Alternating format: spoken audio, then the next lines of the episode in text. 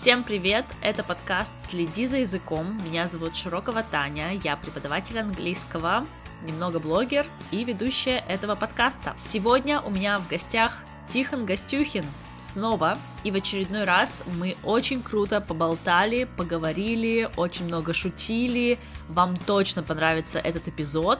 Но говорили, кстати, мы на очень серьезную тему про искусственный интеллект. Заберет ли он наши рабочие места, преподавателей, переводчиков, тех, кто занимается языками? Стоит ли нам опасаться нейросетей в ближайшем будущем и вообще? И также обсудили то, как нейросети могут помогать нам в преподавании и в изучении языков, и не только. Погнали слушать! Эпизод реально очень-очень интересный. Я записываю это интро уже после того, как мы записали сам эпизод. Очень крутой. Приступаем! Поехали! Привет, Тихон! Привет! Очередной привет. Как твои дела? Да, слушай, все хорошо, у тебя как? Тоже отлично. Сегодня мы с тобой собрались поговорить про искусственный интеллект. Угу. Расскажи, какие у тебя отношения с искусственным интеллектом?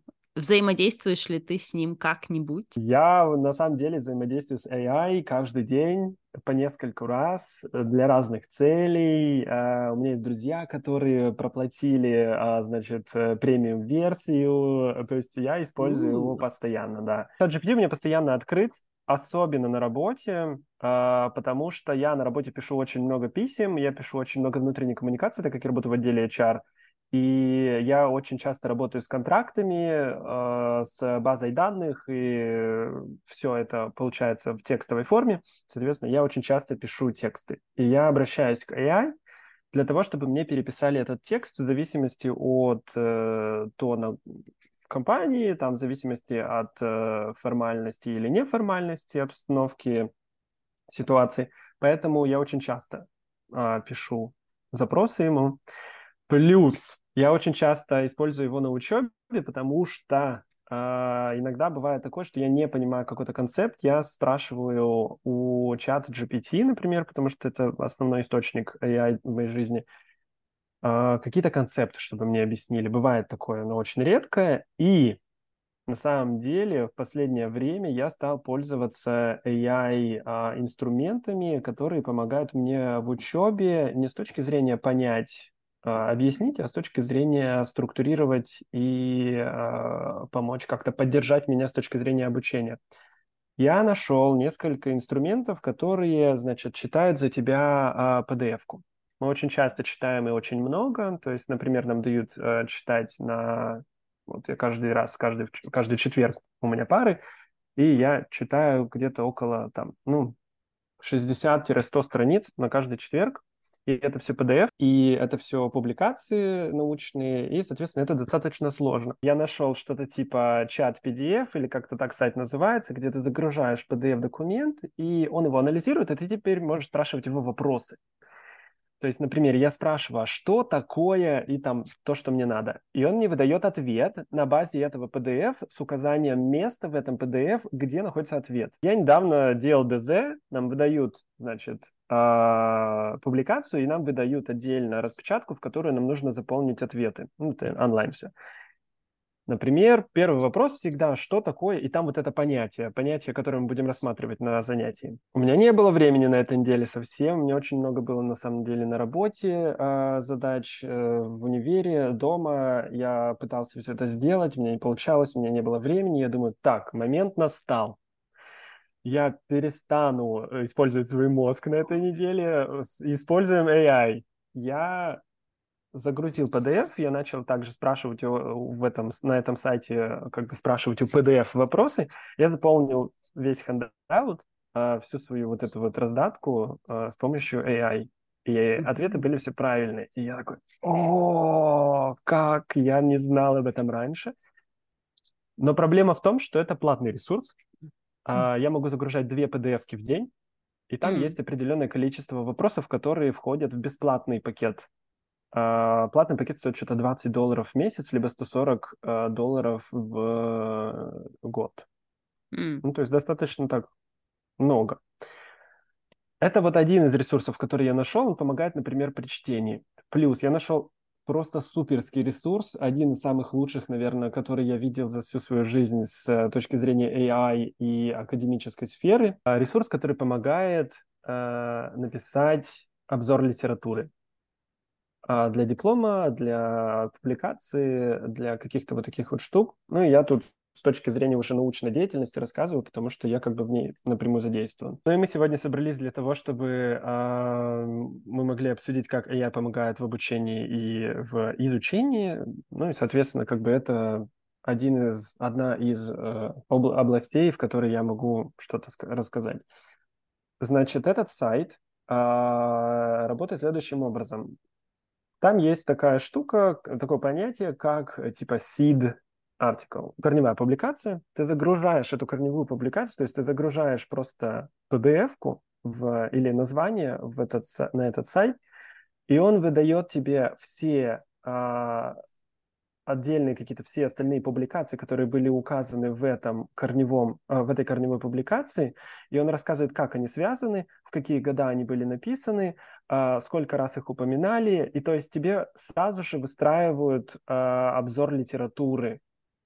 Тебе не нужно думать и самому искать там Google Scholars, да, вот это вот все, там, окей, я что-то думаю про мотивацию в изучении языка, гуглим про мотивацию, там, тысяча, значит, строк, ты не понимаешь, куда нажимать, сюда заходишь, там платно, публикацию не прочитать, сюда заходишь, здесь публикация, буквы не видно, плохое качество, сюда заходишь, здесь, значит, вроде бы есть, но это обрезано.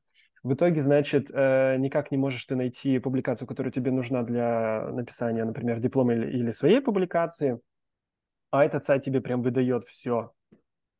И я думаю, вау, наконец-то я нашел ресурс, который поможет написать мне обзор литературы, потому что для меня это очень сложно на самом деле, это достаточно такой емкий труд, нужно прочитать очень много работ, все их сопоставить, логически выделить друг из друга, там, я не знаю, ты выделяешь свою точку зрения, она должна поддерживаться другими точками зрения, и это на самом деле все очень так сухо. В российских же реалиях тебе нужно написать диплом, ты пишешь 50 страниц, там столько воды, там такие обороты. Я помню, меня хвалили, я там такое писал, значит, смысла нет. Страница вообще, типа, заполняется какими-то такими вот общими чертами, но тебе говорят, вау, написано супер. Вот в нас воспитывают литературу, таких литераторов, знаешь, писателей. А здесь нужно сухо поддержать факт фактом. Очень супер, мне это очень нравится. Но из-за того, что мне нужно писать 20 таких страниц, я немножечко страгал с этим, потому что это очень много структуры, очень много факторов, которые должны поддерживать твою точку зрения. И для этого нужно очень много читать, для этого нужно очень много знать, для этого нужно очень много как бы насмотренность в академическом плане, мне нужно знать, куда посмотреть, какие публикации использовать. И вот этот сайт мне помогает найти эти публикации, найти года, найти, сколько людей их использовали как ресурс для своей работы. Мне это очень нравится. То есть вот 3 сейчас площадки, которые мне помогают в изучении как бы моего предмета. Это ChatGPT, это вот ChatPDF и вот эта площадка, которая помогает выстроить обзор литературы. То есть это очень, очень круто, мне нравится. Прикольно будет, если ты дашь ссылочки на эти сервисы. Да. Вдруг кому пригодится. Кстати, по поводу вот этого ChatPDF, про который ты рассказал, не знаю, слышал ты или нет, у Яндекса появилось что-то похожее, только про видео. Сейчас они сделали, ну, это тоже какая-то версия, может быть, чата GPT или что-то в этом роде. Я, типа, не очень шарю, конечно, название. Они делают summary лекций и выделяют какие-то основные моменты. И, по-моему, даже пишут транскрипт. В общем, суть в том, что ты можешь не смотреть целый видос, а ты можешь найти нужную для тебя часть. Допустим, тебе нужно из всей лекции только какой-то один кусок посмотреть, про какой-то определенный концепт, допустим. И ты можешь его с помощью вот этого сервиса найти, посмотреть только его, либо даже получить какой-то summary вообще всего видео. Как-то так это работает, да. На самом деле Яндекс очень сильно развивается, мне это очень нравится. В российских реалиях они сейчас очень много что сделали, и вот свои как бы AI-платформы, я знаю, что они видео переводят параллельно. Для меня это все еще шок. Да. Что параллельный перевод видео, это про это хочется тоже сегодня поговорить, да. Насколько это хорошо или нет. Чуть-чуть отстраниться от использования вот этого AI в твоей жизни и там в жизни других людей. Насколько это читерство, типа, ну вот раньше все должны были перечитать там кучу книг, получить какое-то определенное количество знаний, послушать лекции, переварить их у себя в голове, выдать какой-то результат своих собственных размышлений, а сейчас мы можем просто пару кнопок нажать и получить готовый результат. Я на самом деле считаю, что мы двигаемся в сторону упрощения обучения, и я еще даже помню, мы на бакалавриате нам рассказали как-то раз такую истину, наверное, я не знаю даже, как это сказать, мне она очень понравилась. То есть мы пытаемся научить людей учиться. Мы не пытаемся заставить их читать. Мы не пытаемся заставить их писать. Мы просто учим учиться. Соответственно, если у вас есть инструменты для учебы, почему мы их не можем использовать? Я не считаю это читерством, если вы, у вас нет времени это сделать, да, вы спрашиваете ChatGPT. Окей. Супер. Мы двигаемся мы все ближе и ближе становимся вместе с интернетом друг к другу. То есть мы вместе с вот этим вот, с пространством не физическим, с пространством, где находится как бы база данных, скажем так, она все ближе и ближе к нам. То есть я не говорю о том, что, знаешь, в голове потом через 100 лет будет чип, в котором мы, я не знаю, у нас все будет, и интернет, доступ, и все остальное, может быть. Кто знает. Фантастика, да. Поэтому... Мне кажется, что чем больше мы развиваемся, тем ближе мы становимся к использованию интернета, использованию сторонних каких-то источников. Поэтому я считаю, что нужно научить пользоваться этими источниками для того, чтобы мы могли эту информацию брать. Потому что эти источники всегда будут развиваться. ChatGPT всегда будет развиваться. Мы уже... Это огромный скачок, на самом деле, что мы сейчас используем ChatGPT. However, как говорится, это все равно все сделано людьми, то есть это не, он не что-то там сам живет, то есть это все люди, которые за ним стоят, но его использование становится неотъемлемой частью нашей жизни. Мы постоянно обращаемся к чату GPT, даже если люди используют какую-то интернет-площадку, какую-то веб-площадку, я не думаю, что там нет никакого AI. Это очень, наверное, редкий сейчас случай, что в этом не использован был AI. Я даже помню, что я, например, когда что-то пишу, да, или работаю там над какой-то публикацией, или еще что-то, или над презентацией на конференцию, я использую чат GPT, но не с точки зрения «пожалуйста, скажи мне, что сказать», а с точки зрения, например, «пожалуйста, расскажи мне, какая структура может быть вот у этого типа там, не знаю, документ, вот у этого типа публикации». Я помню, мне нужно было написать эссе. Эссе в русских реалиях университетских и эссе в европейских реалиях университетских – это разные вещи. Я вообще, когда приехал сюда, думаю, что такое эссе, что вы меня вообще просите делать, отстаньте. И я помню, что я просто у чата GPT спрашиваю: пожалуйста, выдай мне структуру эссе на тему такую-то. То есть он не выдал. Я думаю: о, супер, я теперь понял, что писать. Я теперь знаю, что надо здесь поставить, что надо здесь написать, что надо здесь написать. Соответственно, я взял эту структуру, я сделал свой анализ, я провел свое исследование, я написал свою работу, но она была просто структурирована чатом GPT. То есть мне просто подсказали. И я использую это как подсказку. Здесь тоже нужно понимать, что это зависит от человека. Если я хочу изучать, если я хочу иметь это знание, если я хочу иметь это знание в себе, а не в возможности достать это знание откуда-то, то, соответственно, так и гуглите, так и запрашивайте у чата GPT. Я запрашиваю всегда: дай мне структуру или, например, дай мне опорные пункты, дай мне направление. Я дальше сам разберусь, я хочу сам знать это, я хочу сам разбираться в предмете, я хочу стать ценным человеком, то есть с точки зрения знаний, с точки зрения того, что я могу рассказать людям, с точки зрения того, что я могу для себя понять. То есть если я сконцентрирован на своем развитии, тогда, соответственно, я так и пользуюсь чатом GPT и вообще AI. Если мне нужно сдать предмет, да, ну, соответственно, так и пользуюсь. Я просто, дай мне ответ, дайте мне ответ, и все, и это уже другой вариант. По сути, ChatGPT — это сейчас такой прогрессивный Google. Наверное, когда только появился поисковик Google, там еще какие-то другие люди тоже такие, что? Да, мы сейчас совсем перестанем читать книжки. Можно в библиотеку-то не ходить. Да. Просто перестаем ходить в библиотеку. То есть мы просто перестаем обращаться к своим знаниям.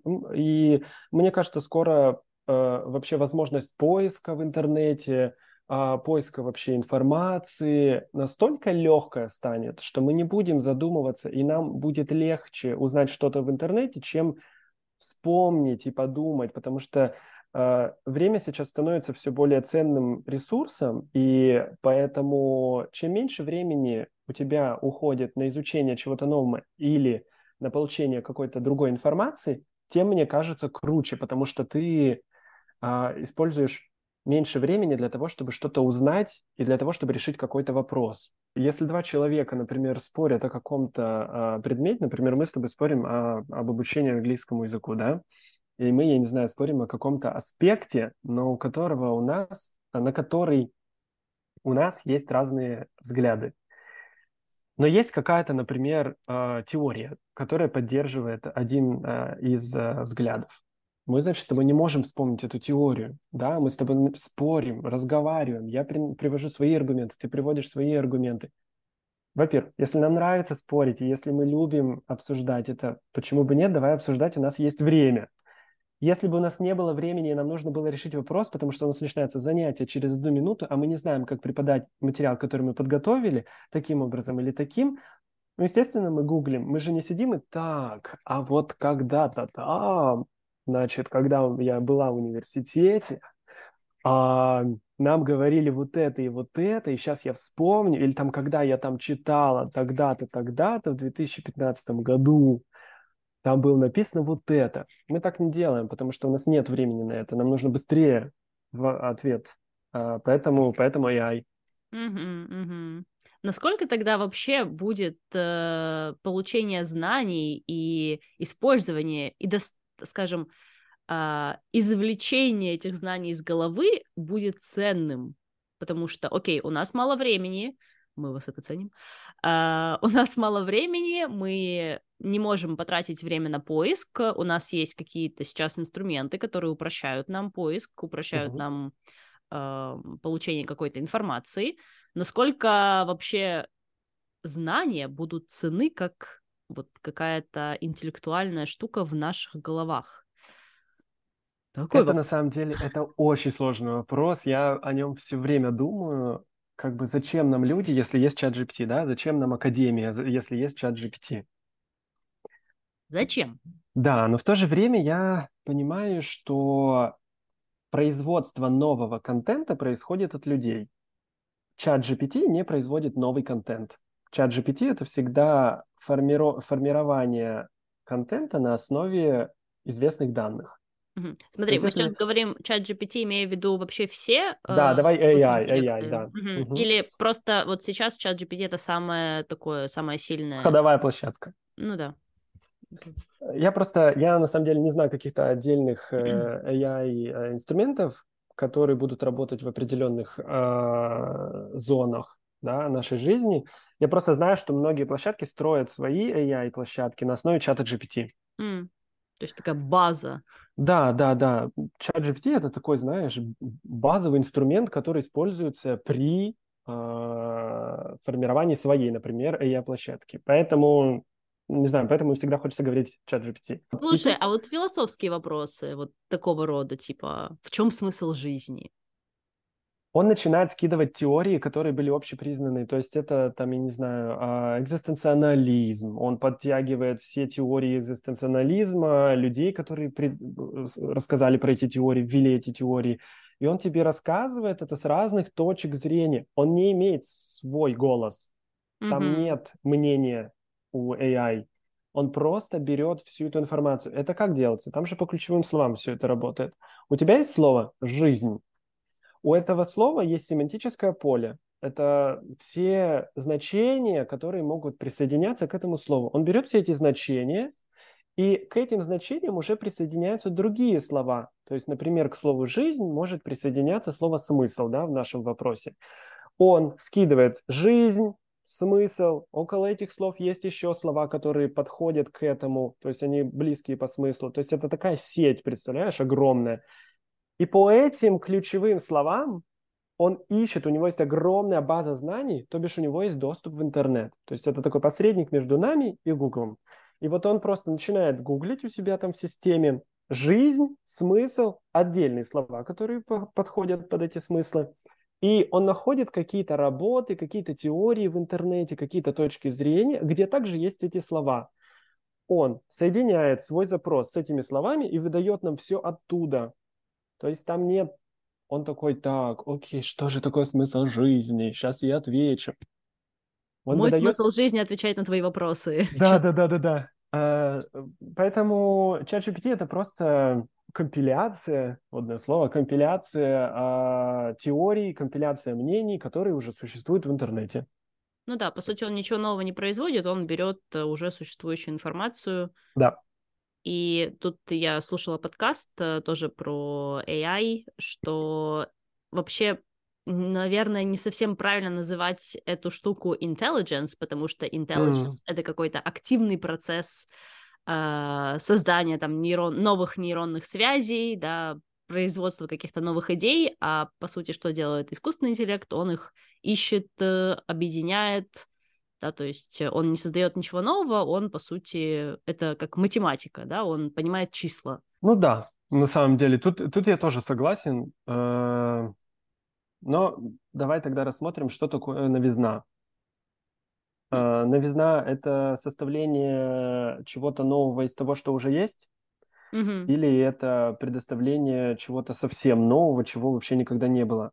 Но будет ли это настолько новое, что нет никакой базы под этим? Это очень сложно. Поэтому я думаю, здесь более такой этические дебаты по поводу того, что же такое новая информация. Угу. Ну да, да. Поэтому, например, когда ты делаешь исследование, тебе нужно всегда указать на какой-то пробел в академической литературе. Например, там, я не знаю, человек изучает мотивацию, а этот человек изучает индивидуальные особенности. И вот они вместе пишут, и такие, оп, и не сошлись где-то, да, и между ними есть какое-то расстояние, которое ты можешь заполнить. То есть ты заполняешь это расстояние своей работой научной и рассказываешь, что вот я пишу эту научную работу, потому что вот здесь была эта теория, вот здесь была эта теория, но они не совместились, а ты чувствуешь, что там есть какая-то вот у них какой-то коннект. Поэтому вот эта новизна, например, в академии, она поддерживается тем, что ты находишь какой-то пробел в литературе. Окей. Ну вот говоря про создание чего-то нового, ведь человек основывается не только на своем интеллекте, но еще на органах чувств. Да, то есть мы получаем информацию про этот мир из разных органов чувств, потом мы это все как-то комбинируем в мысли, выражения через язык, но это же и запахи, и визуальное что-то, и мы что-то слышим, мы что-то можем потрогать, и это все по-разному воспринимается разными людьми. А по сути, тоже, как я слушала или читала где-то, что искусственный интеллект, он только умеет читать. Ну, типа, он читает информацию, он читает какие-то коды, и у него нет остальных способов получения информации, поэтому сейчас мы тоже не можем приравнять, да, человека и искусственный интеллект, потому что совсем разные материи. Да, я согласен на самом деле, что ChatGPT может только читать, и то это чтение не такое, как у нас с тобой. Мы с тобой читаем через органы чувств, через глаза, да, мы понимаем потом. Ну, некоторые, конечно, не через глаза читают, некоторые читают типа Брайль. Я думала, ты скажешь, некоторые жопы читают. Ну, если бы, слушай, можно было. Ну, знаешь, есть ощущение, что некоторые люди так и читают информацию. Да. В итоге, значит, да, мы с тобой читаем, там есть...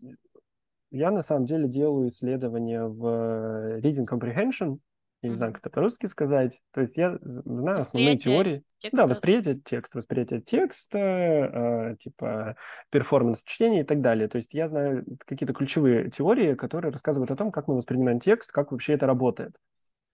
ChatGPT не так работает. То есть это не ум, это не разум, это не внутреннее ощущение. То есть у этой субстанции, назовем это так, нет внутренних когнитивных процессов. Это машина, которая построена на алгоритмах. Там примерно, если да, то так, если нет, то так. И это просто очень сильно разветвленное дерево, которое нам позволяет, ему позволяет находить информацию. Соответственно, он эту информацию ищет по ключевым словам. У него примерно так. Если есть слово «жизнь», да, и если в одной колонке, в другой колонке есть тоже слово «жизнь», они пишутся одинаково, они выглядят одинаково, то есть у них одинаковые критерии отбора под определенный запрос. Соответственно, если у него слово «жизнь» и слово «жизнь» сошлись, значит, они равны, значит, они вместе идут. Как один из принципов, например, работы. Это все нейросети. На самом деле, еще когда говорят нейросети, все, наверное, думают мозг. Ну да. Вот нейросеть, она пытается быть похожим на мозг. Мозг — это очень сильно сложная машина, ее никто пока не понимает до конца, как все это работает, это все очень сложно. Прикол в том, что, например, нейросеть, вот это все программирование, это очень автоматический процесс. Там machine learning, например, это тоже на самом деле такой механический процесс. Это не что-то, что живет само по себе. Это что-то просто, что имеет очень много вариаций и очень много разветвлений алгоритма. Мы же придумали, что мы будем показывать мозг как варианты. 1000 путей, чтобы дойти из точки А в точку Б. Соответственно, там столько вариантов может быть. И мы стараемся вот этим вот количеством, по идее, взять. То есть один из вариантов того, как ты можешь, например, обучить машину делать что-то, это иметь огромную, просто необъятную базу данных, из которой эта машина берет информацию. Чем больше у тебя база данных, тем больше и тем эффективнее работает твоя машина. Но сама она ничего не может сделать. То есть она не живая, там нет когнитивных процессов, там нет осмысления, там нет принятия решения. Так, подождите. Подождите, ты пропал. О, сейчас нормально? Это было что-то очень странное. А мы мы зашли на территорию не нашу. Да-да-да. Мы зашли на территорию роботов. И они нас вырубили. Да, то есть чем больше база данных, тем больше вариантов у него есть для того, чтобы выдать тебе вариант ответа. Тоже, да. Это он или она, вот интересно. Или это они, non-binary. А может быть, да, non-binary. Это тут тоже я слушала подкаст, и там комик, чувак, он такой, типа, меня AI не сильно пугает до тех пор, пока он не будет horny. Типа, его люди делают из-за секса или там из-за того, что они хотят власти, денег и так далее. Пока AI ничего этого не хочет, типа, все нормально вроде. Да, там самое главное, что я просто не знаю, как это может произойти, чтобы AI получил сознание.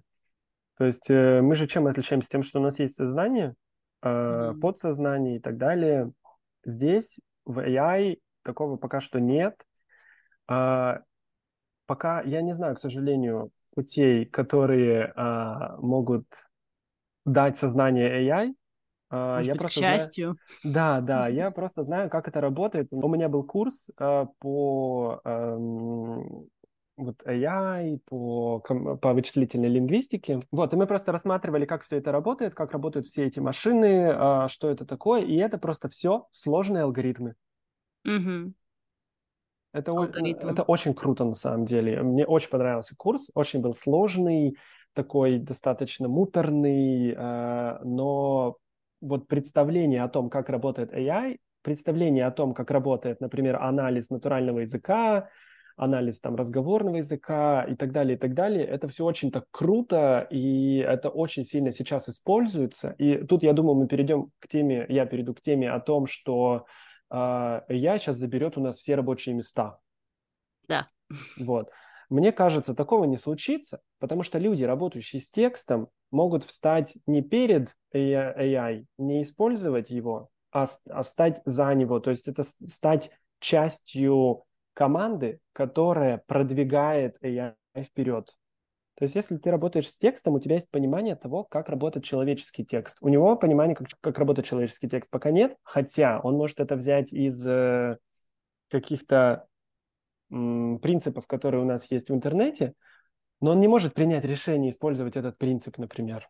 То есть тут я на самом деле не сильно глубоко знаю, сможет ли он принять решение использовать какую-то из стратегий. Интересно, понимает ли он контекст? Потому что я тоже где-то слышала, что вроде как не сильно.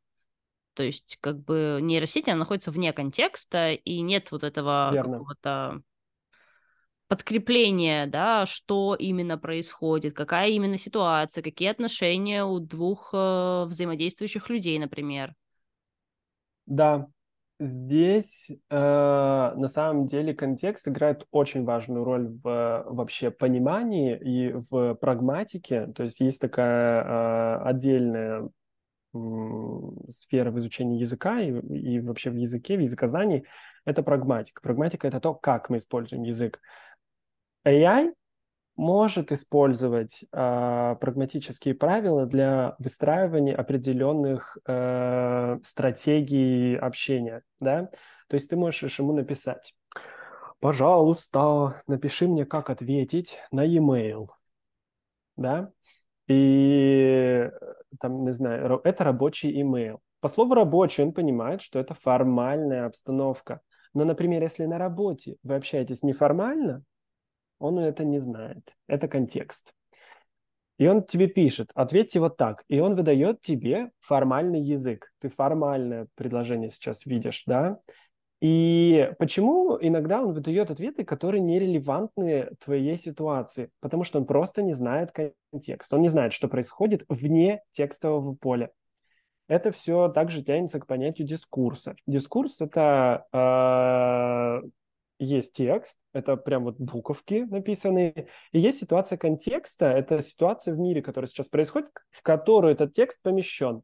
Например, если я, например, сейчас скажу фразу, что роботы обрубили нам связь 5 минут назад, да?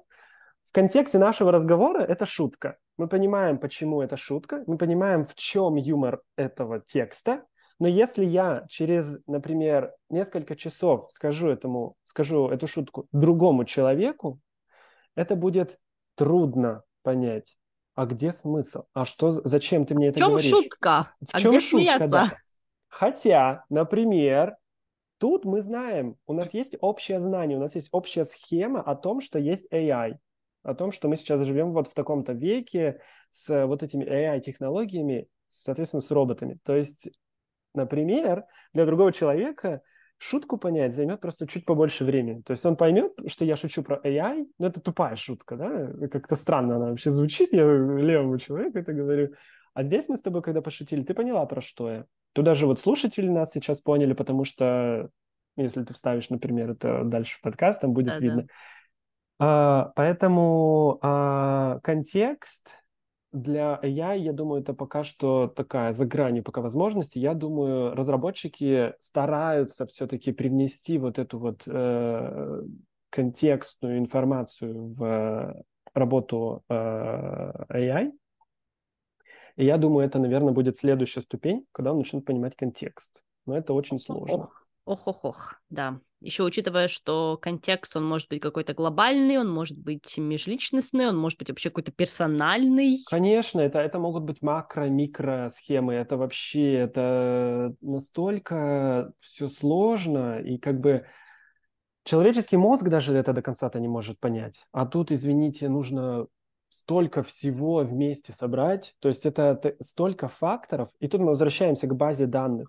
Если в базе данных настолько много факторов и настолько много, скажем, это Excel-таблица, если в этой Excel-таблице столько много колонок и столько много рядов, что он аж понимает, что это контекст такой-то, то как бы да, мы близимся к тому моменту, когда он начнет понимать больше.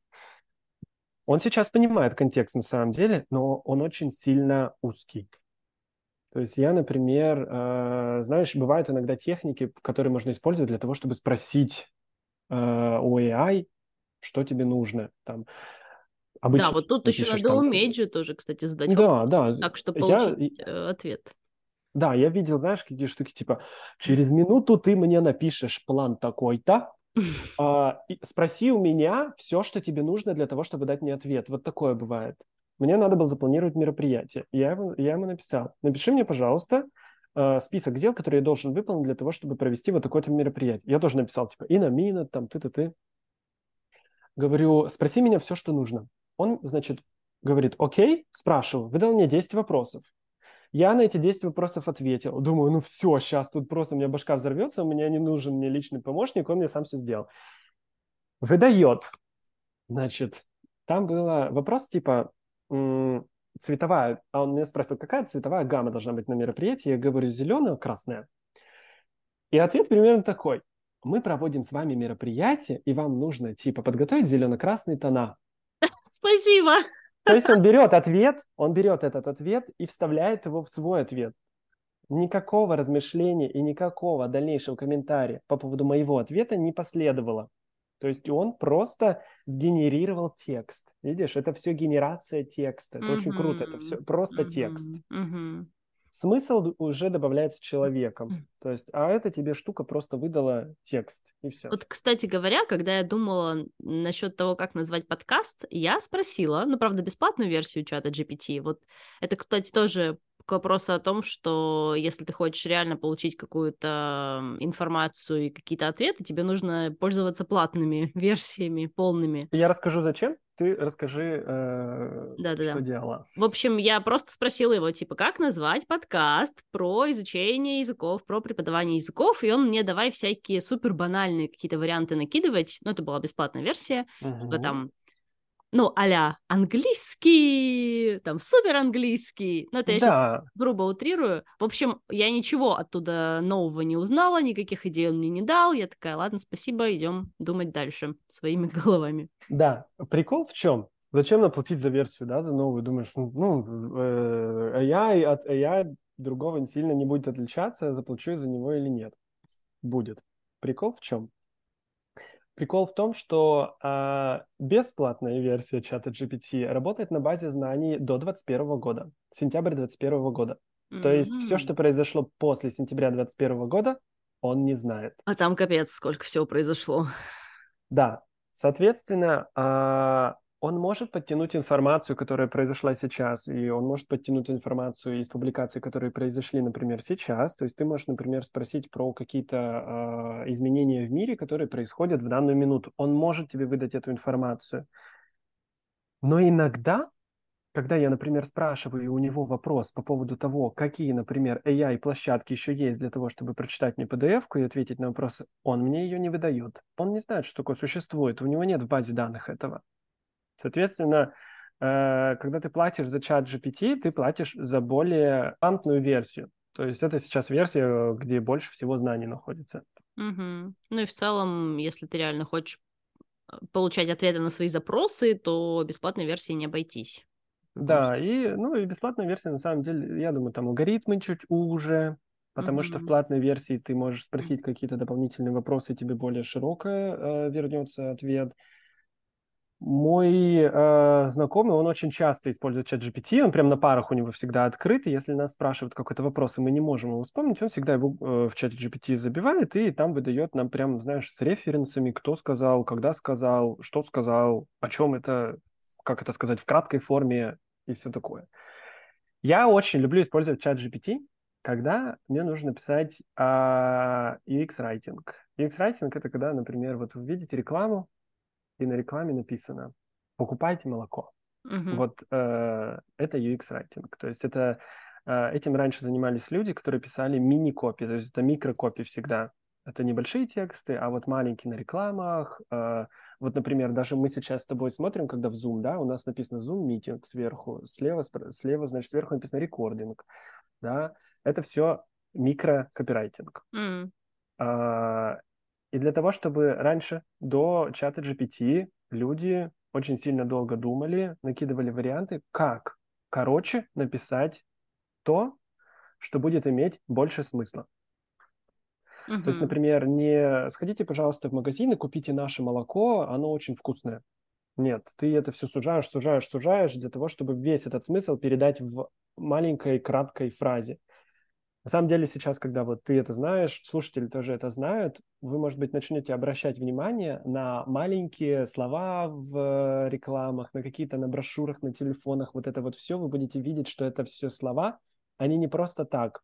То есть это не просто так компания, знаешь, сидел начальник одного из отделов и такой: «О, давайте напишем вот это». Нет, там, скорее всего, есть отдел копирайтинга. В отделе копирайтинга есть подраздел UX-райтеров, которые пишут вот такой микрокопии для приложений, например, для каких-то площадок. Вот ты, когда заходишь в какое-то из приложений, и там тебя спрашивают «удалить?» и там «да, удалить», «нет, не удалять». Или, например, «да, нет». Угу. И разница между тем, как построена коммуникация между тобой и вот этим приложением, лежит в зоне ответственности UX-копирайтера. Ну, а теперь ChatGPT. Да, сейчас это делает ChatGPT. Очень круто. Когда мне, например, я пишу длинное предложение, я понимаю, что оно достаточно длинное. Я понимаю, что мне нужно короче. Я пишу ChatGPT, говорю, rewrite it. Он мне полностью переписывает, или я, например, пишу make it shorter, типа сделай короче. И он мне делает предложение короче. Но он также использует этот же смысл. Мне это очень нравится. Вот здесь... как будто бы раздел UX-райтинга под угрозой. Типа, зачем нам теперь UX-райтеры, которые пишут микрокопии, которые достаточно... Это очень сложно, я занимался этим. Написать два слова, которые будут иметь просто широчайший смысл, это очень сложно. Сейчас это делает ChatGPT. Сейчас как будто бы под угрозой эти люди, которые занимаются таким крутым делом. Но в то же время я понимаю, что ChatGPT не работает на какой-то неземной силе, которую мы не контролируем. Это все делают люди, это все как бы происходит через опыт людей, через их вклад. Поэтому, например, когда ChatGPT выдает ответ, есть группа тестировщиков, которые смотрят на этот ответ и говорят: «Не звучит никак по-человечески. Человек так не скажет». Он не пропускает. И здесь мы думаем о машин-лернинге. Это о том, когда машина пытается учиться говорить как человек. То есть мы спрашиваем вопрос. Он выдает нам 10 вариантов ответа. 5 из них нам нравится, как человек сказал, да? 5 из них нет. Мы возвращаем обратно и говорим: 5 подошли, 5 не подошли. Он выдает еще раз. Снова там 7 подошли, 3 не подошли. Возвращаем еще раз. Он нам выдает обратно: окей, 10 подошли. Все, супер, молодец. Типа, у нас теперь есть 10 подходящих ответов. Вот так нужно делать.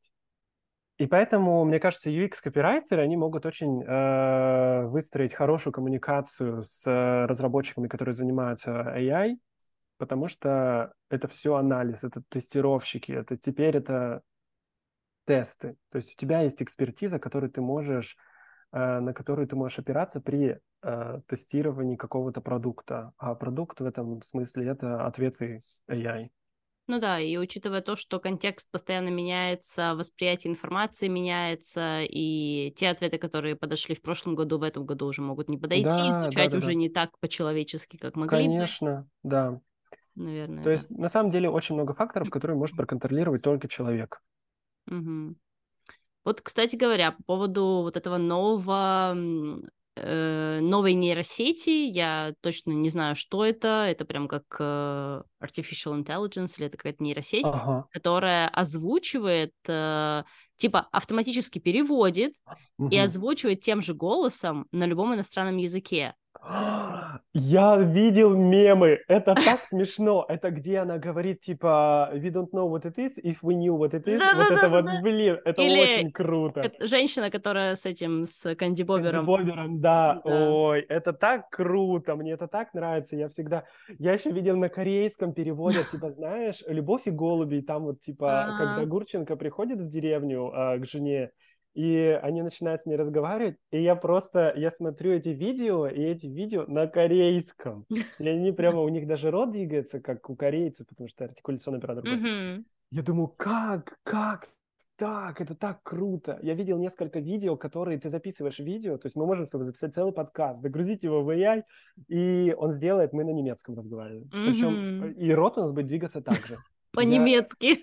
Да, я в таких шоках вообще. У меня просто мурашки каждый раз, когда я об этом думаю, потому что вот здесь тоже, зачем нам нужен теперь переводчик? Зачем нам нужно учить языки? Да, зачем? Это мы возвращаемся к тому, что мы выбираем использование технологий для того, чтобы было быстрее.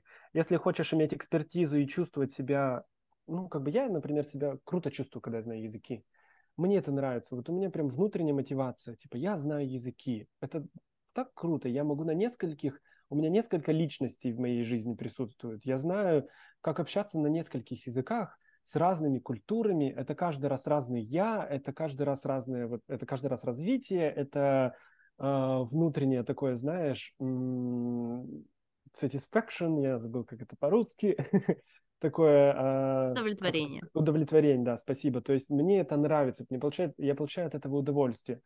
Если вы от этого не тащитесь, если вам нужен язык, например, для записи видео, и вы никогда больше не будете использовать язык в другом варианте. Угу. Но вот тут никогда не говори никогда. Окей, да. Я хочу, например, расширить географию своих услуг. Окей, я записываю подкаст не только на английском или на русском, я записываю подкаст на японском. Ну, угу. Почему бы нет? Я хочу, чтобы меня слушали японские слушатели. А потом они начинают писать мне комментарии, а потом они начинают приходить ко мне в блог. И да, и все. А я не говорю по-японски. Да. Извините. А тут ты берешь, в ухо-то вставляешь наушник, и он тебе переводит. Вот!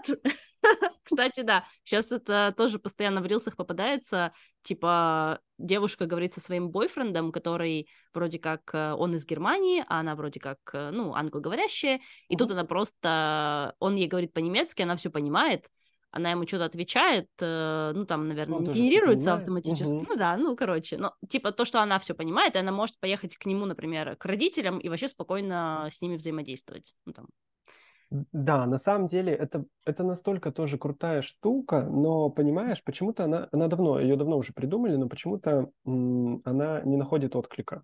То есть, если бы это была настолько крутая технология, да, даже если она дорогая, почему ее никто не использует? Я ни разу в своей жизни не видел. Ну да. Никого. Ты вот кого-нибудь видела, кто... Я только с Google переводчиком. Конечно, ходишь. Да. Там максимум положили телефон между двумя людьми. Один в него сказал, подождали 30 секунд, пока тот переведет. Этот, значит, послушала, что ему там женщина с Гуглом сказала, да? Потом она такая, окей, сказала ему обратно. Опять так же подождали 30 секунд, пока тот переведет. Нам сказали ответ. Сложно, долго, это все опять ресурс времени. Зачем нам тратить этот ресурс времени, да? Но мы тратим ресурс времени на изучение языка. Еще больше. Да, мы потратили, значит, 45 часов, чтобы выучить буквально там, я не знаю, коммуникацию в ресторане. Приходим, начинаем коммуницировать, и это все происходит быстро. Но мы потратили 45 часов для этого. А тут вы потратили, не знаю, ну, не 5 минут при заказе, да, а 10. Угу. Но в то же время... это же все замедляет все эти процессы, то есть ресторан работает дольше, еда готовится дольше. Если еда готовится дольше, то продукты лежат дольше, они портятся. Это все деньги. Ну и в целом ты сидишь такой, пытаешься что-то впечатать текст. Ой, тут, короче, это 9 не то напечатал. Ой, тут 2 из 2 складки перескочили. Сказал не то вместо этого. Все, полетело. Да. Ой, да. У меня же еще аллергия на орехи. А у вас, вы там сою кладете? Да.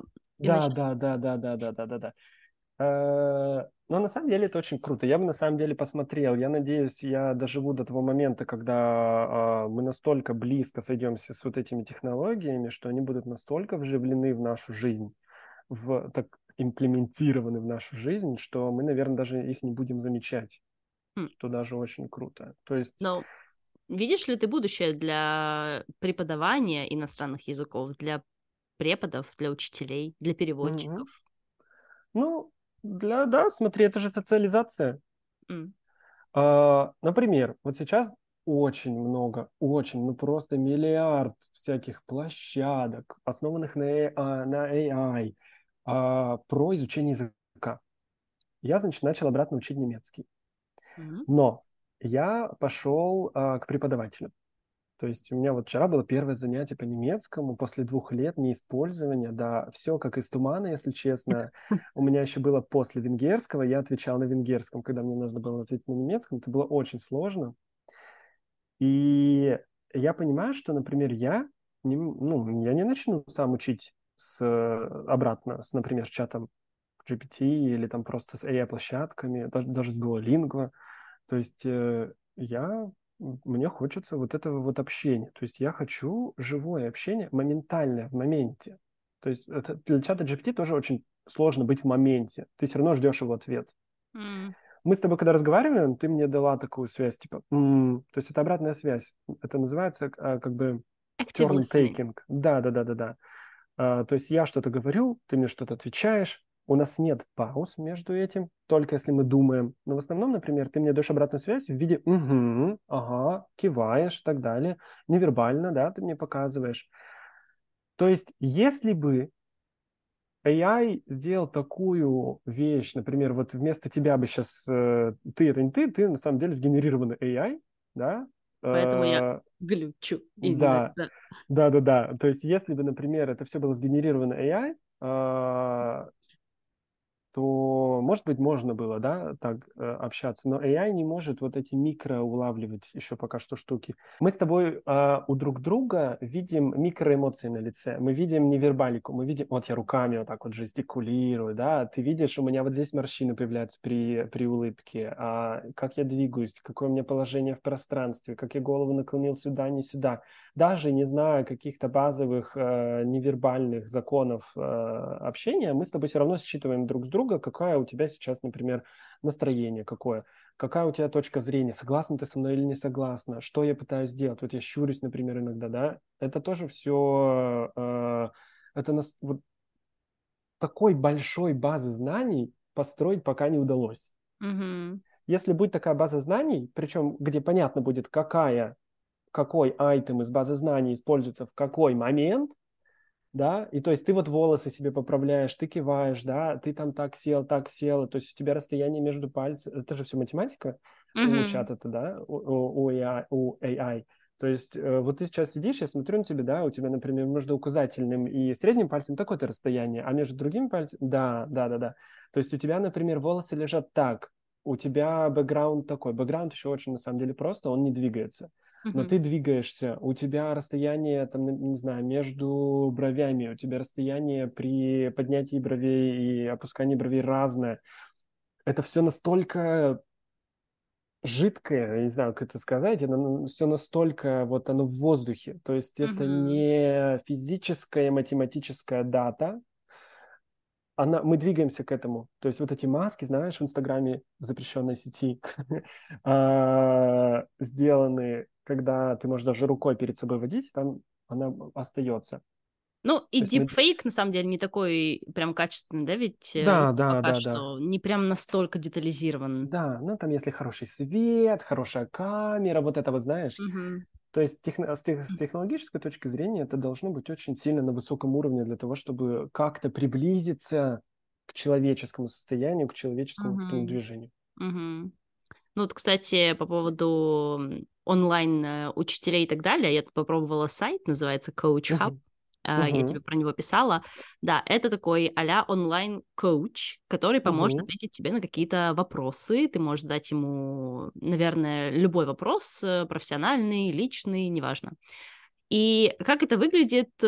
Просто на тебя смотрит картинка девушки, и просто она с тобой разговаривает по-английски. Там, наверное, можно выбрать другие языки тоже. И автоматически еще идет запись вашего разговора в текстовом варианте. То есть то, что ты говоришь, оно записывается. Ну, я это потом уже нашла, там есть скрипт. То, что она тебе отвечает, оно тоже записывается, и потом ты можешь это все прочитать. И что я поняла после консультации с этим коучем. Я просто, понятно, что я не пошла к ней с каким-то реальным, вопросом, проблемой. Я решила просто попробовать, и я спросила ее, а-ля как можно продвинуть Speaking Club через соцсети. Она мне сказала нужно продвигать ваш Speaking Club через социальные сети. Сути, она ответила моим же вопросам, и то есть ее ответы, они были, скажем, вот этой компиляцией моих слов в вопросе, то, что ты говорил до этого, и каких-то прям новых идей она мне вообще не дала. То есть в конце она сделала такой некий список идей, что я могу сделать, как я могу внедрить какие-то штуки, какие действия могу предпринять, но это было все настолько очевидно, что, окей, спасибо, но это было не сильно helpful.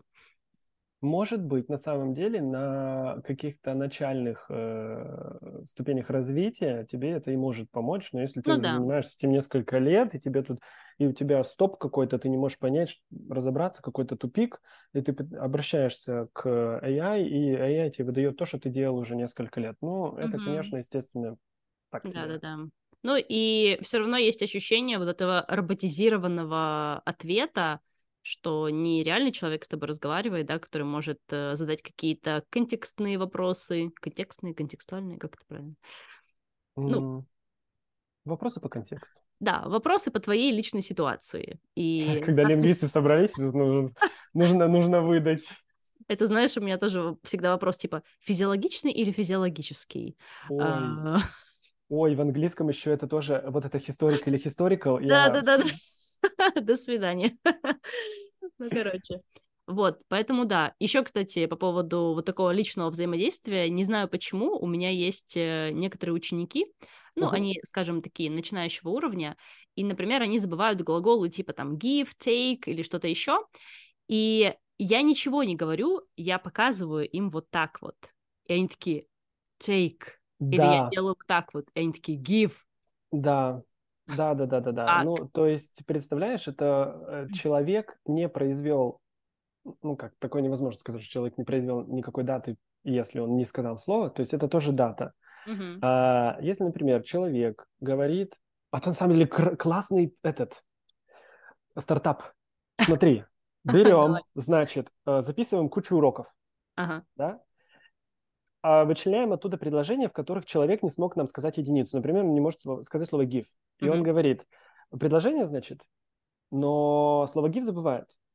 Can you, и тут, и непонятно. И он такой, и тут ты такая, и он такой, give.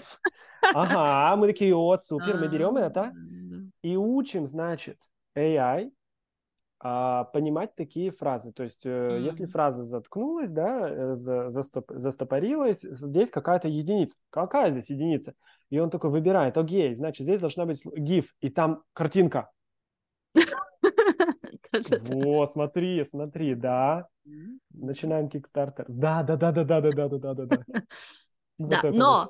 Тоже вопрос того, что не все слова можно показать физически, как-то невербальным путем. Ментально с ним невозможно показать. Да, вот как ты покажешь понимать, или, например... это знаешь, это как realize больше. Вот, тут начинается, да. Тут еще, знаешь, зависит, конечно же, от актерских способностей преподавателя. Но я согласен с тем, что невозможно показать все слова, невозможно выделить какую-то, отыграть слово, которое аморфное, которого нет в физическом плане. Это сложно, поэтому, да. Это, скорее всего, AI тоже не может. Еще, кстати, насчет того, что насколько AI может различать акценты, выдавать что-то голосом с каким-то определенным акцентом, допустим, человека, рожденного, не знаю, в каком-нибудь Уэссексе, у него семья, допустим, билингвальная, у него отец француз, а мать из этого Уэссекса, и он говорит с каким-то определенным этим акцентом, использует какие-то определенные слова, то есть это тоже тот же самый контекст, наверное, возвращаемся в эту тему, что невозможно полностью заменить кого? Преподов, носителей языка, этим машинным мозгом. Я на самом деле считаю, что от нормы носителя языка нужно вообще избавиться. Это очень сильно мешает людям в изучении. Мы про это говорили. Да, мы про это уже говорили. Послушайте, позапрошлый вроде бы подкаст или какой, я не знаю. Ну, в общем, подкаст... Ссылочка в описании, как говорится. Да, мы говорили о том, что невозможно учить язык, когда ты знаешь, что есть носитель языка, и все. Ну ты не сможешь, как вот он.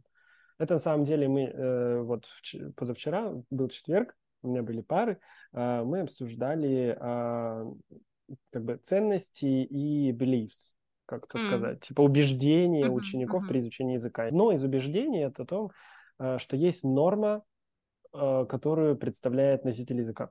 Ну, то есть ты никогда не добьешься этой нормы, ты не носитель. Ты не родился в Англии, смысла учить английский тебе нет. Это все неправда. То есть это очень влияет, на самом деле, вот все эти убеждения очень сильно влияют на изучение языка и на твой успех. Но вот эта норма носителей языка, она такая огромная. Но, к сожалению, все думают про носителя языка из Англии или из Америки. Англоговорящих стран, на самом деле, очень много, где люди разговаривают с рождения на английском языке, но они разговаривают с акцентом. То есть в Индии люди разговаривают с рождения на английском языке, учат они его там, я не знаю, с очень раннего возраста. Они разговаривают на английском так же, как на одном из языков, которые, да, ну, там очень много языков в Индии. Поэтому почему бы не взять и индуса, который разговаривает на английском языке? Это же тоже круто, это же тоже носитель. Ну нет, вот он не в Англии родился, он не в Америке родился. Ничего, что Америка все... это колония британская, ну как бы не страшно. Это все поп-культура нам. Да, естественно. Как бы где фильмы, там и мнение. Ну хотя, возможно, что-то поменяется, потому что сейчас вот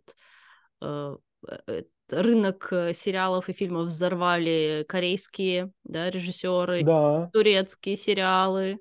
Сейчас вот, кстати, очень много кто начал изучать турецкий язык, я знаю. Но возвращаясь к теме того, что AI не может или может выдать нам вариант, как говорит, например, носитель, я очень мало работаю с AI, который работает с голосом.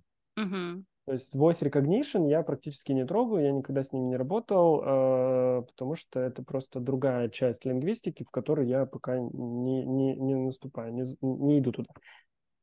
И я не могу тут дать какой-то расширенный комментарий по поводу того, может ли он выдать какой-то акцент. Ну, Сири же может. Сири же может, как австралиец, говорить. Это я знаю, кстати. То есть. Но, видишь, этих норм очень мало. На самом деле там очень мало вариаций акцентов, которые используются в Сири, в voice recognition. Я даже видел иногда видео, когда шотландец пытается разговаривать с Сири, она его вообще не понимает. Да как то самое видео про лифт. Они пытаются сказать «11». Да. То есть вот это все культурные нормы еще сюда подвязываются. Это очень, на самом деле, сложно. И... построить такой AI, который будет работать с voice recognition, с распознаванием языка натурального на основе акцентов, это очень сложно. Это должна быть очень большая база знаний. И учитывая то, что все постоянно меняется. Меняется, да. Язык же это очень динамическая структура. Там сегодня отмерло слово, завтра появилось. Не верю, что и слово отмерло. Отмерло. Оно уже тоже давно отмерло. Да, уже отмерло это слово. Это как мы недавно с подругой обсуждали всякий сленг, типа в русских городах, в русских областях. Допустим, мы с ней обе из Нижневартовска, и есть там определенные словечки, которые говорят как будто бы только там, но потом мы выяснили, что не только там, но типа, ты знаешь, что такое моросить?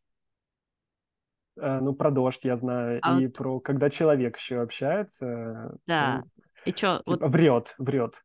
Ну, вот у нас это использовалось в значении, типа, ты че, как бы... Ну, давай. Ну, как будто бы типа, ты что моросишь? Да не мороси. Ну, как бы, типа, да успокойся, что ты... На самом деле, как бы, у меня... Я тоже знаю это слово, я не использую его в русской речи, но я знаю его, я понимаю нативно смысл этого слова, но... как бы вербализировать в какое-то отдельное я не могу. Да, да. Тут сложно даже дать какую-то дефиницию, типа, да просто, ну не мороси, что ты моросишь? А вот как это, а что это значит? Ну типа, не создавай проблем. Не паникуй. Я думаю, не паникуй, не... Но это, кстати, не жалуйся, я не знаю, иногда это было использовано в значении, типа, когда кто-то ругается, типа, да, они поморосили просто, и вот и не разговаривают. Окей, я это не использовал. То есть в других значениях я мог использовать, но не ругайся, нет. Да, вот написать чату GPT, что такое моросить? И он такой, ну, дождь моросит. Вот, да. Типа, может ли он использовать это как диалектизм? То есть как бы каждый раз, когда я задумываюсь о том... какое большое количество знаний аккумулирует в себе AI, какое большое количество даты он в себе аккумулирует, я все время думаю, боже, это же просто там даже не тонны, там, я не знаю, там не миллиарды строк, да, если мы представляем это как Excel-таблицу, я не знаю, на каких серверах это должно храниться, то есть это же все металл, это же все равно все как бы не вот на компьютере у вас. Ну, конечно, есть как бы cloud-технологии, облачные технологии, но я не думаю, что AI построен на облачном хранилище. Это было бы, конечно, классно. Может быть, это даже так и есть. Слушай, но а облачные хранилища, они ведь тоже должны быть привязаны к каким-то серверам или нет? Конечно, да. То есть это же, понимаешь, это же все какая-то вот механическая штука. Это все какое-то железо, которое вот оно где-то стоит. Эти огромные вот эти компьютеры вычислительные, они стоят где-то. Ну, может быть, в будущем, как знаешь, типа Macintosh, они же сначала сделали большой компьютер, потом сделали маленький, потом теперь у нас есть айфоны. Может быть, в будущем будет какой-то маленький сервер где-нибудь стоять в сейфе в чьем-нибудь. Да, но скорее всего. А кто владеет этими сервисами? В общем, да. Ой, я сказал сервисами? Да. Блин, перезаписываем. Ну, слушай, серверами, сервисами, всем вот этим, всем барахлом. Да. Тут наш немножечко подкаст переходит в политическую сферу. Возвращаемся снова к AI. Сейчас поморосим. Да. Если немножко подытожить, то, что, наверное, пока люди, которые занимаются языком, занимаются преподаванием, занимаются переводческой деятельностью, лингвистикой, они как будто бы пока в какой-то степени безопасности находятся. Но я сама пока не очень активно пользуюсь AI как каким-то помощником, но я знаю, что очень многие преподаватели пользуются. Вот ты рассказал сегодня про несколько сервисов. Кстати, на платформе, на которой я веду уроки, у них там встроенный, типа, интеллект, и он прикольно помогает генерировать разные предложения. Допустим, если я хочу сделать задание на... gap fill-in, да, для моих учеников, то я прошу, сделай мне предложение вот с этими словами. В большинстве случаев неплохие предложения, но иногда они какие-то слишком формальные, иногда они слишком заумные, знаешь, прям вот какие-то супер странные, какие-то объемные, и тогда мне нужно их самой тоже редактировать. Но в целом как помощник очень даже неплохо. Вот. Тут еще я бы проговорил про то, что ответ AI зависит от вопроса. Чем детальнее и уже, чем специфичнее вопрос, тем уже и тем четче он выдаст тебе ответ. То есть, если ты спрашиваешь, сделай мне вопрос на gap filling, ну тогда там что выдаст, то выдаст. Ну, да. А если ты пишешь, выдай мне, пожалуйста, значит, вопрос для упражнения на gap filling в разделе, значит, там B1 по теме такой-то с... средним по сложности вокабуляром, тогда это, скорее всего, естественно, будет другой ответ. Он использует все эти вот критерии. Поэтому я, когда гуглю, я задаю достаточно четко, да, детально, узко, как, насколько вот можно узко, я пытаюсь задать вопрос, чтобы мне насколько возможно узко выдали ответ, потому что иначе он очень сильно обширный. Поэтому мы близимся к тому, что технологии, AI приближаются к нам настолько близко, что они уже даже начинают входить в наше физическое личное пространство. Мне кажется, скоро уже мы очень сильно приблизимся. Я не знаю, какой это может быть вариант сближения, какой это может быть вариант сосуществования, либо паразитарный, знаешь, какой-то такой, либо наоборот, мы будем друг друга поддерживать, что я на самом деле хотел бы. Но я прям вижу, что мы двигаемся друг к другу, то есть мы двигаемся к интеграции технологий, к интеграции AI в нашу жизнь, оно становится все больше и больше и больше. Все еще есть люди, которые, например, у меня в университете читают публикации на бумаге, то есть они распечатывают, карандашом проходят, то есть, ну, это преподаватели, это поколение, которое выше меня. Мое поколение, все, например, с ноутбуками. Никто не приходит в университет с распечаткой, практически никто. То есть нас 8 человек сейчас в докторантуре, и там один человек приходит с распечаткой, но у нее тоже с собой компьютер. Угу. Ну, слушай, допустим, я вот, по-моему, про это тоже уже говорила, что я предпочитаю читать физические книжки, просто мне так приятнее, мне так нравится. Книжки, да. Насчет распечаток, ну, так как я давно нигде не учусь в плане академических вот этих моментов, я даже не знаю, как бы я сделала. Но если бы я точно знала, как мне пользоваться каким-то удобным сервисом для, там, не знаю, чтобы подчеркнуть, да, на ноутбуке, или там выделить какую-то часть, захайлайтить, сохранить, ну, типа в Notion, да, наверное, что-то такое, то я бы, наверное, пользовалась им. А если мне лень разбираться, вот это вот типа, блин, а как это работает, то я бы, наверное, распечатала и с маркером бы пришла. Все про то, что нам привычнее, с чем нам проще работать. Понятное дело, что сейчас новое поколение и те дети, которые родятся там в будущих десятилетиях, им будет странно, наверное, в принципе, да, такими понятиями размышлять, там, типа, распечатать и принести, и подчеркивать карандашом. Что? Да, это сложно. Писать в тетради? Вы что? Но. На самом деле, вот я когда сюда приехал, я понял, что мне не хватает чего-то, какого-то электронного носителя, где я смогу открывать распечатки, переходить между одной площадкой на другую площадку за быстрое время, за короткое время. У меня есть планшет, который я использую там, для чтения публикаций, для редактирования публикаций, потому что я могу там подчеркивать и так далее. Это очень, на самом деле, просто. И самое крутое, я минимизировал количество вот этих тетрадок, которые стопками хранились в моей жизни, потом ты не знаешь, куда их, ты как бы не можешь выкинуть, это лекции, это же знания, как ты их выкинешь, да, а вдруг они кому-то понадобятся, и лежат они так десятилетиями в какой-то коробке, в пакете, где-то там, а при переезде ты думаешь, куда же их деть, и ты с собой их берешь, и вот постоянно вот это, все ушло до нуля, то есть у меня нет тетрадок совсем. Лекции, у нас нет как таковых прям лекций, поэтому я не так много пишу. Все это заполняется типа на компьютере, на планшете. Все очень все достаточно удобно. А у меня есть тетрадь для изучения языка. Вот, я хотела спросить тебя, будет ли у тебя тетрадка по немецкому? Ну вот я на самом деле решил, не буду заводить тетрадку, потом пришел на занятия, а потом раз, и мы слова начали писать. И я такой, ой...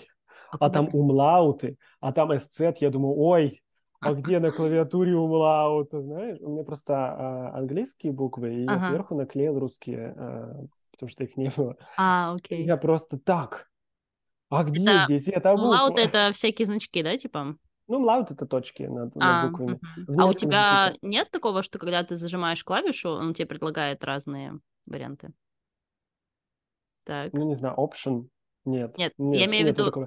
Нет, смотри, она у тебя есть 100%, потому что я так делаю для французского. Ты просто зажимаешь, допустим, у меня есть ли буква «и» во французском много. Я понял. Робим.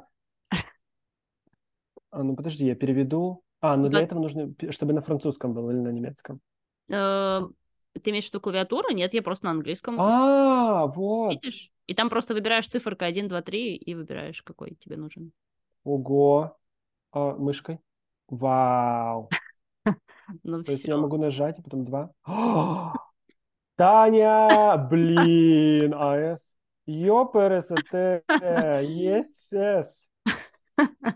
Слушай, я не знал. Вот это просто на самом деле находка. Блин, спасибо огромное. Да, нет. Я просто в шоке. И реально циферкой можно выбирать. Да? Ой! До чего техника дошла? Круто!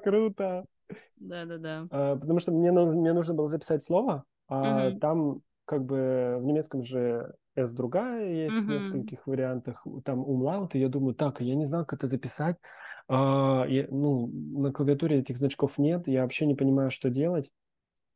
Ну, сейчас вот я знаю. Теперь я знаю, что делать. Да. Ну, блин, как будто бы про изучение все равно хочется какие-то вот записи делать от руки, потому что, ну, типа, работает эта вот физическая память, да, ну, а-ля.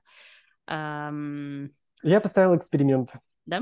И каждый раз, когда я готовлюсь к какому-то экзамену, я исписываю просто страницы, исписывал страницы просто, знаешь, вот лекциями, что она там, дата-человек-теория, там так далее. Это было очень большие там страницы на планшете, там даже не хватало, знаешь, зума уже, чтобы они все впихивались. И какой-то раз я думаю, типа, я устал это делать. Это неэффективно. Я провожу столько времени за подготовкой. Это очень все очень трудно, сложно. Но я ставил ставку на то, что я пишу это рукой. И, соответственно, в мозге у меня там откладывается пипец 100%. Это не так. Со мной это не работает. У меня получалось следующим образом. Эффективность сдачи экзаменов немножечко снизилась, но я также получаю ту же самую оценку в количественном варианте. Ну, слушай, это еще же про то, насколько ты сфокусированно это делаешь и насколько осознанно реально как бы пытаешься запомнить то, что ты пишешь. Потому что если это просто делать на автомате и не придавать этому какого-то значения, то оно и не сильно откладывается. И... Я вообще скажу, что без повторения ничего не откладывается. Если вы записали один раз слово и к нему никогда не вернулись. Да, безусловно. У меня есть тетрадь для венгерского. Угу. И там просто, там слова, которые мы встречаем во время занятий, и там просто столько слов, которые я первый раз иногда вижу. То есть я их записал, но я потом открываю, типа, оказывается, мы записывали это слово. Или, например, я записал, да, несколько страниц назад слово, сегодня мы снова его встретили, я не знаю, что это, я говорю, а что это? Записываю снова. То есть у меня в тетради такой линии может идти одно слово, потому что я его несколько раз записал. Mm-hmm. Запоминание слов всегда через повторение, в моем случае происходит. Это всегда так, да. Эпизод про то, как запоминать слова, про то, как учить слова, и я там рассказывала, что у меня есть какие-то слова во французском, которые я запомнила, просто вот почему-то запомнила. Вот я никак их не ассоциировала, не повторяла, они просто зацепились у меня как-то в памяти, видимо, на каком-то подсознательном, не знаю, бессознательном уровне, но в остальных случаях, да, конечно, это нужно все повторять. Доказана эта теория или нет, я просто чувствую. Это как одно из направлений, например, про изучение в академии, то есть ты чувствуешь, что-то происходит. Что-то происходит в языке, но ты не можешь понять, что это. Ты начинаешь, например, изучать это, смотреть, как это работает, ты находишь какое-то подтверждение, почему ты это чувствуешь и почему это так. Я сейчас чувствую, что чем больше ты находишься в языке, тем проще тебе схватить языковую единицу. Я, например, разговариваю на английском очень много, очень часто, и когда я слышу какое-то новое слово, я его почему-то запоминаю очень быстро. То есть я его могу использовать даже на следующий день. Очень сложно делать в венгерском. В венгерском совершенно не так. Мне дают слово, и я просто не понимаю. Никакой логики в этом слове нет. Никакого вообще понимания, почему это слово такое. То есть там настолько... Вот это зависит еще от сложности языка. Я вообще не понимаю. Это уральская ветвь языков, в которой там, знаешь, 3 языка. И вот я их никакие не знаю, никогда с ними не встречался. То есть если английский, немецкий, французский, это как бы типа, скажем так, одна группа. Это не одна группа, но для целей нашего подкаста, скажем так. А их как-то можно учить, да, там какие-то слова есть, которые во всех 3 языках одинаково звучат или там одинаково. Потому что они друг друга взаимозаменяют, все друг у друга тырили слова. Да. А тут, просто совсем. Приведу пример. Есть, например, слово в русском языке. Это слово, когда хочется пить как-то. Thirsty. Да, то есть на венгерском это «сомяж». Mm. То есть я совсем, для меня это было очень сложно. Я запоминал типа «сом Яша». Хочет пить. Да, сом где живет? В воде, соответственно, что-то с водой. Почему он Яша? Да, то есть это на самом деле очень сложно. Или, например, весееш. опасный, весеешь. Ну, как это запомнить, я не понимаю. Угу. Для меня это очень трудно, не имеет никакой логической подоплёки под собой. Иногда, вот, кстати, есть какая-то такая штука, вот это тоже про какое-то ощущение, когда ты просто чувствуешь слово, и знаешь, вот эти вот есть еще... Я забыла, что это, короче, когда у тебя слово вызывает какую-то физическую реакцию, типа ты себе представляешь, как оно на вкус, или как... Кинестезия? Да, наверное, это вот эта штука. И типа ты можешь его ощутить, либо у тебя просто рождается какое-то внутреннее ощущение слова, и вот это сложно объяснить, это вообще невозможно объяснить. Ой, у меня была хорошая знакомая, она видела буквы в цветах. Очень круто. Ну, типа, она такая, ну, твое имя, это, и ты такая, говорит, там, зеленый, синий, ну, вот, в общем, да, прикольно да, было. Да. Я иногда чувствую, что такое у меня тоже есть. Mm-hmm. Я, например, как-то раз пришел выбирать аромат для себя или что-то такое, и говорю, слушай, ну, мне нужен такой, знаете, квадратный аромат. Ага. То есть я описывал в формах. Mm-hmm, то есть это тоже очень странно. Мне кажется, иногда у всех людей вот эти штуки проскальзывают. У кого-то это прям сильно развито. Я помню, у какого-то автора, то ли у Набокова, то ли у Маяковского, не помню. Кто-то не помню. Кинестезия. Нейрологический феномен, при котором раздражение в одной сенсорной или когнитивной системе ведет к автоматическому непроизвольному отклику в другой сенсорной системе. То есть, типа, видишь одно, понимаешь другое. Или чувствуешь. Да. Короче, как-то оно иногда происходит. Там, не знаю, это ошибка... в коде или что. Ну, в общем, да, это прикольно. Иногда это прям помогает в запоминании, но от чего это происходит, как оно вообще появляется, это чувство, вот тоже сложно сказать. Да. Ну и тут, соответственно, если мы возвращаемся обратно к теме AI, для механизма, который работает по алгоритмам и по базе данных, которые у него уже есть, ему очень сложно понять, а вот эти когнитивные процессы, которые происходят у нас в голове. Угу. Поэтому... Мне кажется, даже невозможно. Не то, что сложно, да. Пока, наверное... Он будет просто использовать теории, которые есть. Угу. Теории, которые вывел человек. То есть мне кажется, что академия, наука, она двигается вперед за счет того, что люди какую-то настолько новую идею привносят, что она двигает дальше. Это не просто там мы заполнили, да, пространство между теориями. Это прямо что-то настолько новое. Мне кажется, что это только человек пока что сейчас способен на производство на 100% нового контента, который расширяет науку, который расширяет понимание. Потому что ChatGPT, к сожалению, вам на базе данных выдаст ответ и все. И там через свои алгоритмы. А здесь это уже, ну, совсем другой уровень. Человек производит что-то такое, чего никогда не было в мире. Ну, это, знаешь, это уже пассионарии есть в социальных там теориях. Это люди, которые как бы двигают человечество. Вот, там, я не знаю, Наполеон. Был, например, пассионарием, или там, я не знаю, какие-то люди, которые настолько действуют на социум, что как бы мир целый двигается за счет этих людей. Билл Гейтс, пассионарий, например, да, или там, я не знаю, Илон Маск, это тоже пассионарий, потому что как бы там настолько движение социальное, настолько большое технологическое движение, что как бы мир развивается из-за этих людей. Угу. Ну, какие-то значимые фигуры, а сейчас их еще больше, потому что мы можем про них узнавать очень легко и просто. То есть я не считаю, что, например, ChatGPT — это пассионарий. Он не двигает систему в развитии. Да, то есть он не развивает, скорее всего. Он, может, развивает внутреннее что-то, если мы будем так об этом говорить. Это внутреннее развитие, да, и какое-то внешнее развитие куда-то туда, где мы еще не были. То есть вот он не позволяет нам идти туда, где мы еще не были. Он позволяет нам заполнять пространство между какими-то понятными концептами. То есть чем больше, да, ChatGPT работает, тем больше он может, например, помочь нам заполнить концепт и сделать как бы эту структуру более толстой такой, знаешь, более наполненной, что ли. Потому что сейчас мы такие, как бы, если разделим, у нас такая система, тут точка, да, и между ними пробелы. Uh-huh. И вот мы можем как бы друг с другом общаться, с чатом GPT, он нам может помочь, мы будем эти разделы сокращать. Либо мы можем, например, добавлять что-то в эти разделы, чтобы у нас это теперь не отдельные два элемента, а эти элементы связаны чем-то.